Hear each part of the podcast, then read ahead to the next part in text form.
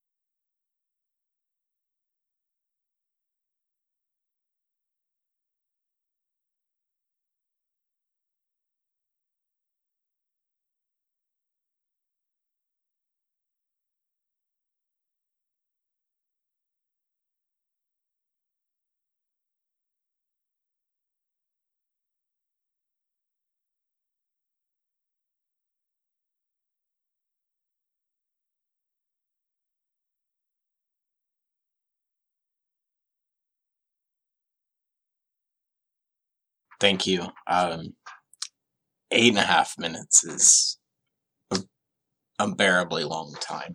Um, and that's how long Mr. Floyd um, was detained on the ground with an officer's knee pressed into the back of his neck. All because cashier thought that Mr. Floyd had used a counterfeit $20 bill. He didn't. He had used a real $20 bill, but needless to say, it got the police involved and things spiraled, and we're here. Mr. Floyd is not the first instance of excessive police force, especially in recent history. Hopefully, he is the last. Hopefully, George Floyd inspires change. You know, this is a this is an interesting week for me. Um, I'm going to be very clear. I'm speaking for myself um, here, uh, not reflecting Andrew or Neil's um, opinions or anything. But for me, um, this week is YAG week or Youth and Government Week for my job, um, where I teach. I've spent all year teaching young adults how the government works, the process of government, and that they have a voice and that they are instruments of change in government and also society and how they can use their voice and feel empowered to use their voice to speak on issues that are important to them and influence their direction of how that issue changes. As I sit in Zoom meetings all week, listening to these youth talk about what's going on with COVID and also excessive force, we got to do better. We got to do better for them. Uh, you know, we're 60 years past the civil rights movement. We're 30 years past the Rodney King incident in LA and we still have not fixed or addressed adequately this issue of the treatment of individuals of different groups, different from one another, different from our own race, from our own gender, from our own beliefs, from our own religion. It's got to stop. You know, one of the great markers of a society or, or of a civilization is how it treats those less fortunate in this case, less fortunate is the minority groups. Not saying they're less fortunate, but because just they're in smaller numbers. They're in the minority. How we treat those that are different from ourselves, and I say ourselves in quotes, speaks a lot to how we are as a society. Going back with Youth and Government Week, you know, we hold these truths to be self evident that all men are created equal, that they are endowed by their Creator with certain unalienable rights, that among them are life, liberty, and the pursuit of happiness. That to secure these rights, governments are instituted among men, deriving their powers from the consent to be governed. That when any, whenever any form of government becomes destructive of these ends, it is the right of the people to alter or abolish it, and to institute a new government you know, these protests, they are taking to heart Thomas Jefferson's words in the Declaration of Independence. You know, document that's, you know, one of the founding documents of our country that sits in the National Archives right next to the Constitution. These protesters are seeking to abolish and change, not abolish, but, a, but to change the the culture of unnecessary police brutality. You know, we got a history of it. I've just, you know, it's June 1st. Here we are, June 1st, and what's commonly known as Pride Month. Towards the end of June, com- we're coming up on what, the 51st anniversary of the stone, of, of the, what is it? It's the, Stonewall riots in New York, 1969. You know, police doing raids on gay clubs in the 60s commonplace. But here we have a group that decided no, they were going to stand up and they were going to fight back for their rights. They're still fighting African Americans are still fighting. Women are still fighting. Native Americans are still fighting. Asian Americans, every group is still fighting to be recognized and treated equally. LGBTQ as well. Like, I, we have to do better. We have to do better. Turning a blind eye, going, that's the way it was done, isn't acceptable. You know, about a week before this George Floyd incident, I was I started rewatching a show called The Wire. It's a police procedural.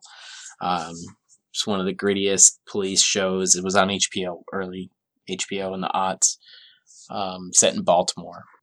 There's a scene in there where they detain a young African American individual who shot a, as they say in in Baltimore, a police. As they're going through the the detaining report and everything. It makes note that, you know, he got bruises and beat up in there. But in the scene, they make it known that, you know, they stopped by the precinct where the police officer who died or got shot, he didn't die, sorry, he didn't die, but where he got shot, and they let the officers rough up that individual. That's not okay. That can't be commonplace. And I understand it's a TV show and I understand that's a number of years ago, but that kind of action is not okay. That's what we're talking about here with excessive, unnecessary police brutality. We have to do better. We have to expect better. We have, and we have to demand better. Not just of our police force, but of ourselves, of our neighbors, of our friends, of those around us, of the society and the city and town in which we live. We have to demand better. I was telling one of my students today, it's easy being a leader when, you know, nothing's going wrong. Things are going normal. It's easy. It's fun. You know, it's laid back. That, you know, the good leaders are the ones that when it gets tough, when the storm's coming and you have no way of knowing how you're going to get through, what you're going to get through, and what's coming, but the leaders who stand up and do something, who fight, and take action, take hold to help make sure everybody gets through it. Those are the great leaders, not the ones that just kind of sit back and go. Whatever happens, happens. We need to demand more action of our leaders. And if we don't get that action, we need to change it. Goes back to the Declaration of Independence. It's the only way we're going to get better. It's the only way we're going to be held accountable. It's the only way that those that are in positions of authority will be held accountable. Because as long as we're here, we need to speak up. If we see something wrong, we need to say something. We need to do something for those that can't fight back, for those that don't have a voice, for those who don't have a voice that are being heard, for those who can't breathe. On that note, uh, this is Marty. Plans are optional. Um, we are on Facebook. Uh, we are on Twitter. Uh, plans are optional on Facebook, optional plans on Twitter. Uh, next week, we should be back to our regular podcasts, um, but with the events of past week and a half, um, and with COVID, the pandemic, um, stay safe and um, you know, like Gandhi, be the change you want to see in the world.